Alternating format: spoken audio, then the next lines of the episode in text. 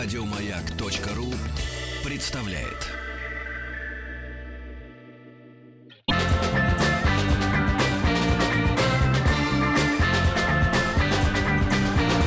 Сергей Стилавин и его друзья. На Маяке.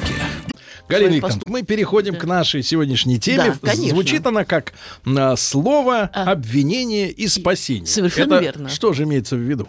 Это имеется в виду то, что мы все с вами знаем еще с детской сказки, которую, по-моему, перерабатывал и Лев Николаевич Толстой для своего календаря, о том, как язык жены мог нанести рану, так, и мог же потом, в принципе, излечить ее. Злой язык. Но речь идет о том, что рана от злого языка затягивается гораздо медленнее, чем рана от какого-то материального инструмента. Угу. И тут я обращусь к вечному авторитету, к Александру Сергеевичу Пушкину, тем более, что на нем я в прошлый раз остановился, но сейчас я не собираюсь на нем останавливаться. Угу. Не вспомнить о нем я не могу. Пушкин, уж он-то, конечно, знал цену слову. Галина Викторовна, а вот мы сразу после новостей как раз и остановимся. Притормозим на Александре Сергеевиче. Хорошо. На секунду.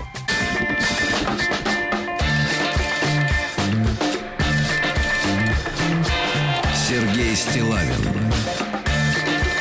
и его друзья. Дорогие друзья, Галина Викторовна Якушева, доктор филологических наук, с нами, как обычно, по вторникам. И сегодня наша тема называется «Слово, обвинение и спасение». Ну и мы рады в который раз подтянуть Александра Сергеевича, чтобы он нам помог, правильно? Конечно, конечно. Да. Уж кто, как не Александр Сергеевич, знал и цену слову, и цену тому влиянию, которое могло оказать слово на человека. Вот... Я, конечно, в большей мере цену слова прочувствовал в буквальном смысле уже упомянут сегодня Федор Михайлович, когда отбивал свои карточные долги написанием произведений. Пушкин не настолько нуждался, но тем не менее. Ну, вы знаете, как мы знаем, Пушкин и карты тоже не были столь различными явлениями в истории нашей цивилизации. Так что не будем о сложном. Да. Я зачитываю несколько строк из статьи Пушкина под названием «Несколько слов о несколько». Зачитываю строки, первое, из статьи Пушкина, которая называлась так: «Несколько слов о мизинце господина Булгарина и о прочем». Речь шла о журнальной полемике, в которой был дан более чем прозрачный намек на то, что в одном мизинце господина Булгарина, если кто-то помнит, был такой Фаддей Венедиктович Булгарин, когда-то довольно популярный прозаписец, автор исторических романов, человек с репутацией доносчика, шпиона и всякого прочего. Он честный человек, ответственный. Ну, сложный человек. Сейчас, правда, проходит некоторый процесс его реабилитации. То есть, действительно, на Булгарине лежит печать презрения и насмешки Пушкина. Но в свое время он помог там Адаму Мицкевичу освободиться от опеки нашего правительства. Ну, скажем так, личность сложная, неоднозначная, а для нас отрицательная хотя бы потому, что очень много крови выпил из мощного, яркого, красивого, но яркое сердце, так не говорят, из мощного сердца Александра Сергеевича. Итак, ссылаюсь на его, Александра Сергеевича, непосредственное свидетельство. «Я, — пишет Пушкин, — не принадлежу к числу тех незлопамятных литераторов, которые публично друг друга обругав, обнимаются затем почти всенародно. Нет, сержусь я долго, перечитываю и переписываю в особую тетрадь статьи, давшие мне повод к такому ожесточению». Злопамятный, то есть по-нашему. То есть по-нашему. Так он прямо говорит, что да. И в статье говорится... о следующем. Всю ее, естественно, я зачитывать не буду, она достаточно краткая, но все-таки там 1,5-2 страницы. Но тут содержатся такие слова. что настоящим сообщаю, что ничьих мизинцев не убоюсь, ибо уверяю, что пальцы мои, каждый особо и все в совокупности, вполне готовы воздать старицию кому бы то ни было. Это боксом угрожает. И далее «дикси». Так. Слово «дикси», вы знаете, этим заканчивались речи. «Дикси» по-латыни значит «я сказал». По-нашему-то обычно... магазин. Смысл тут такой. Вот последнее предупреждение. Ага. Вот я вас предупредил. Это должен быть тогда магазин военного снаряжения. Следующая будет пуля, да. То есть, да, «дикси» это не просто «я сказал», это значит «я предупредил». Я нахожусь на высшей ступени своего возмущения. Сам Пушкин, не прибегая ни к каким грубым словам, ни к каким угрозам, ни к каким оскорблениям, тем не менее умел очень тонко обвинить своих литературных слово соперников не очень подходит. Соперники, даже конкуренты, я не знаю, как бы сказать... Конкурентов у Пушкина нет. Это безусловно. Тогда это безусловно. Скажем так, люди, сражающиеся или проявляющие себя на том же поле, творческом, спортивном, научном... Прихлебатели. Коллеги. Вот, замечательное слово. В каком-то смысле, да, коллеги, да, в каком-то смысле коллеги. Это все естественно. Более того, я не считаю чем-то противозаконным и неправильным и литературную борьбу. Если бы не было литературной борьбы, может быть, мы говорили бы макроступы вместо Галошина. Была борьба шишковистов и карамзинистов. Почему нет? Зато мы говорим про записец. Правильно, мы не утратили своих корней, мы не утратили способности составлять слова и новые, и яркие, опираться на слова народные, к чему постоянно призывал Александр Сергеевич Пушкин. Учиться языку надо у простонародья, потому что их словарный запас и их языковое мышление не отравлено постоянным, он прямо об этом говорит, Александр Сергеевич, постоянными, возможно, невольными отсылками к французскому языку. И нам иногда бывает легче передать конструкцию на французском языке, чем создавать новую на своем родном. Так что Пушкин в этом плане подходил и к заимствованию, и к опоре на родной язык абсолютно правильно. Это есть некий процесс взаимодействия, все языки взаимодействуют, но с учетом именно национального языкового фундамента. Но я веду к тому, как Пушкин умел очень так хорошо ответить. Хорошо в том смысле метко, точно, больно, но без оскорблений. Например, я не буду зачитывать опять-таки всю статью. Называется она «Торжество дружбы» или «Оправданный Александр Анфимович Орлов». Это писатель тоже очень в свое время активный, очень популярный, очень посредственный. Дело не в этом. Дело в том, на что намекает Пушкин, и я бы не стала об этих его намеков вспоминать, очень прозрачно намекает в своей статье, если бы эти намеки не были злободневны. Защищая, в данном случае, Орлова, то тут не столько Орлов нуждается в защите, сколько в некоторой встряске те, кто нападают на Орлова. Так вы же, говоришь, посредственный же. Так, минуточку. И Александр Сергеевич Пушкин обращается вот к тем авторам статей, которые нападали на Орлова, тем авторам, которых он хочет немножечко привести в чувство. Да. Что же вам, между тем, вроде что плохого вам сделал Александр Анфимович Орлов? И какие вспомогательные внимания. Тут сик, внимание, по латыни, сик, внимание. Нота бене, хорошо запомнить после этого. Между тем, какие вспомогательные средства употреблял Александр Анатольевич Орлов? Вопрос. Вот тот, кого хочет защитить Пушкин.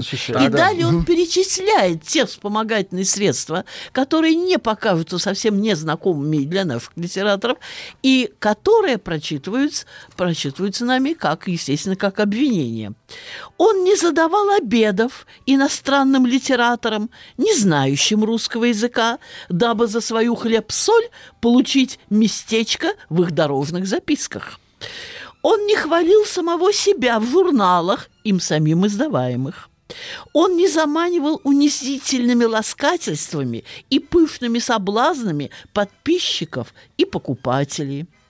Он не называл своих противников дураками, подлецами, пьяницами, устрицами и тому подобное.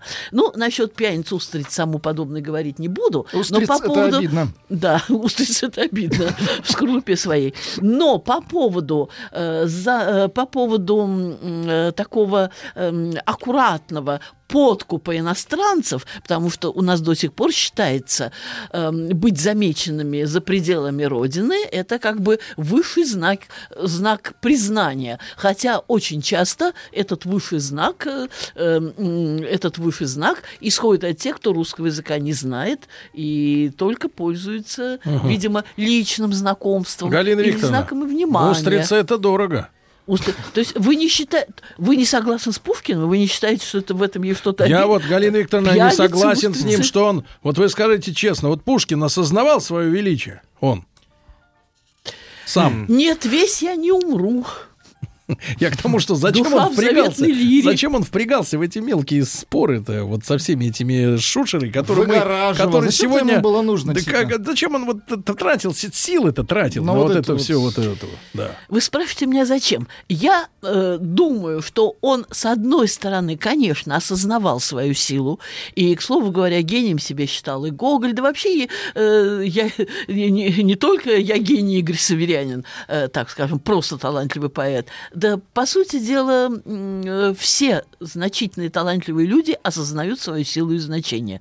Но в то же время истинные таланты переживают и периоды, может быть, каких-то сомнений, отчаяния сомнений. Так. Тем более, это мы сейчас знаем, что Пушкин наше все. Но я не знаю, вам говорила или нет, у меня дома есть книжечка, где собраны печатные отзывы о Пушкине и его современников. Так. Сколько там насмешек над бессодержательностью Евгения Онегина, что там какое событие, ах да, в какой-то главе там появился жук, ага, наконец-то хоть что-то произошло, то есть намек на то, что нет динамизма, нет.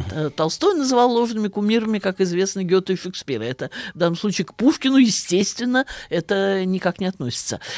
Я вот так и представляю Александра Сергеевича, который выходит, например, где-нибудь там встречались-то с товарищами. На балу, наверное, да? И провозглашая стихотворение очередное, я написал: «Я ваше все». Я ваше все. Так вот, гений, причем это относится не только к Пушкину. Назовите мне хоть одного из известных нам гением, да. Гениев, включая... А вот, например, сейчас, знаете, раздаются голоса, что Шиллер плохой художник был. А художник-то первоклассный. Вы мне это объясняете? Разумеется, против черного квадрата Малевича он не потянет. Но я тоже говорю детям, что мы живем в то постмодернистское время, когда крестовый поход бездарностей, неспособных создать что-то новое, порождает, я бы сказала, сюжет нового платья короля. Это самая глубокая сказка Андерсена. Новое платье короля. Мы притворяемся, что мы все это понимаем, что мы видим что-то особенное, чего не видят другие, и так далее, и так далее. Но я хочу сказать, что моменты такого... Еще несколько минут у меня есть вот сейчас? Минута есть еще. Минута только. Вот минута, да. Но... В таком случае я могу сказать, что последующее, может быть, потом еще будет несколько минут, я зачитаю. Последующее дает нам примеры острой полемики между талантливыми людьми. И если эта полемика так или иначе подталкивает к новым достижениям того и другого, ну, к примеру, достаточно известной была полемика начала XX века между Маяковским и Есениным. Галина Викторовна, но я вот все равно буду настаивать на своем, что я в прошлую нашу встречу говорил. Так. Мне кажется, споры, конфликты между литераторами большого масштаба, они, буду говорить языком современным, лажают обоих. Принижают. Вот посмотрите, все равно, что... Это плохой негативный пиар, он никому не дает бонусов. Это все равно, что если я, например, вот сегодня день анестезиологов, ну, к примеру, да, Все равно, что если я прочту в популярной статье, например, разборку двух хирургов, которые один другого обвиняют, что тот не так вырезал кому-то почку. У меня это поселит в душе только ужас за состояние медицины, если бы они вынесли свой спор на людской суд. У меня рождает ужас внезапной смерти. То умер сын 33 лет у моей подруги в прекрасной... Вот, Галина Викторовна.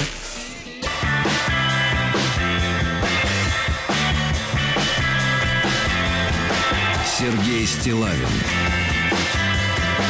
и его друзья на Маяке. Дорогие товарищи, живая дискуссия с Галиной Викторовной Якушевой, доктором филологических наук и профессором Государственного института русского языка имени Пушкина и профессором Высшего театрального училища имени Щепкина. Прочей профессуры в студии нет, поэтому, конечно, я склоняю колени, Галина Викторовна, перед вашей мудростью. Виноват. Вот. Так, слышат ли вас мои студенты? Нет, еще, Галина Викторовна, кстати, а в чем скроется происхождение вот этой частицы «с»? Там «виноват-с», «позвольте-с», «позвольте-с». Простите, это вежливая... Не, это понятно, а как его... Ну, дайте я договорю. Да. Это вежливая формула. Пожалуйста, сударь. А вместо сударь «с», конечно. Сударь. Конечно. То есть это сокращение просто. Ну да. На английский манер. Вообще-то в школьные годы обычно рассказывают преподаватели. А вот болел. Сударь. Вот, к слову... Да, это сокращенный сударь. Угу. Пожалуйста, сударь, сударь, пожалуйста, с. Это как бы отлично. Такая уже почти узаконенная форма вежливого обращения. Так вот, сейчас, конечно, у нас ни время, ни место вдаваться в дискуссии о корпоративной этике. Убеждена в том, что корпоративная этика очень часто является лишь проявлением личного эгоизма. Мне очень удобно, хорошо и комфортно дружить с коллегами. А если я вижу, что коллега лечит так пациента, что в лучшем случае они просто не выздоравливают, а в худшем случае получают ухудшение здоровья, то мое молчание, что вот это есть корпоративная этика или мой эгоизм, не хочу портить отношения. И это повод для размышлений. Но сейчас я хочу сказать, что уж литературная-то борьба, она точно никоим образом не способствует падению репутации. Напротив, она дает возможность проявить тем или иным авторам осознание своей силы и в то же время такого осознания, осмысления, может быть, слабости противника. И в любом случае интерес широкого читателя, коим и я принадлежу, такими дискуссиями, такими батлами. Я вот с вами, Галина Викторовна, не могу согласиться. Это вот на примере, например, значит, сегодняшних современных деятелей искусства. У деятелей искусства что есть? Например, произведение, условно говоря, песня, рассказ, кинофильм. И это законченное произведение, где есть мысли, где есть чувства, где есть сюжет, Но вдруг этот человек начинает что-то рассказывать о своей жизни, о своих политических пристрастиях и так далее. И отношение к произведению уже меняется, и не часто не в лучшую сторону. А с другой стороны, например, какой хороший человек. Да, у него произведение дерьмо, но человек-то какой хороший. А тут мы с вами не спорим сколько угодно. Тут мы с вами не спорим. В этом спора нет. Я сейчас говорю о чисто профессиональных спорах. А тут политические взгляды — это другое. Так вот, я хочу сказать, что вот такого рода батлы, но профессионального характера, такие споры, которые могут выявлять что-то замечательное или достойное критики в творчестве моего собрата, по перу, коллеги. Знаете, что меня напрягает больше всего? Да. Вот в профессиональных батлах деятелей искусства. Нет у них над ними, так сказать, рефери. который бы сказал, простите, кто прав. Мы все, точно так же, как вступился за Пушкина, ни царь, не бог, и не герой, а за Пушкина вступилось русское общество, Россия вступилась, даже не Запад, потому что на Западе Пушкина не так хорошо знают, как нам бы этого хотелось. Итак, к примеру, споры, литературная полемика между, ну, деревенщиком, это, конечно, такое условное, новокрестьянским поэтом Есениным и футуристом, футуром будущее, и футуристом Маяковским. Так. Мы знаем, как время от времени задевал Маяковский Есенина. Вот идет Моисеин. Вот идет... Это у меня... Вот идет Моисеин. А вы знаете, почему? Я заметила, я где-то прочла о том, что у ныне покойного Бориса Березовского была такая особенность. У меня иногда, я заметила, мысль опережает слово. Так. И поэтому я уже думаю о слове соединяет. Галина Викторовна. Так, да. А кто же вот на чьей стороне стояло русское общество в споре между... ну, смотрите, наше сообщество, например, сидельцев однозначно на стороне Есенина. Так, вы допускаете вариант, вы допускаете вариант, который, проявлением которого являюсь я. Мне очень нравится поэзия Есенина и очень нравится поэзия Маяковского. Тогда будем судить личности. Будем судить личности. Есенин честно женился на Айсидоре. Так. А этот, понимаешь ли, вот этот, забавлялся в коммуналке. Так, все ясно. Я уже поняла уровень масштаба ваших рассуждений. Масштаб.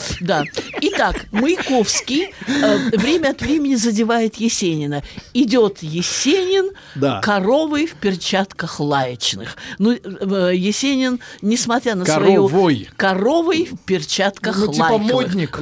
Вот. Он был модником. С одной стороны, новокрестьянский поэт, лель такой, чуть ли не на гуслях, а с другой стороны он, чувствуете, был вполне открыт. Ему в обратку. Да, да. А этот ему в обратку сочинил такое четверостишее при жизни неопубликованное. Я впервые услышала от одного из есениноведов, а сейчас уже публикуется. «Эх, сыпь, эх, жарь, Маяковский бездарь. Морда лаком сыпана, ободрал Уитмена». Но обидно. Галина Викторовна, продолжим. Но тем не менее... Галина Викторовна, спасибо вам огромное. Галина Викторовна Якушева, доктор филологических наук, как всегда была с нами по вторникам. Еще больше подкастов на радиомаяк.ру.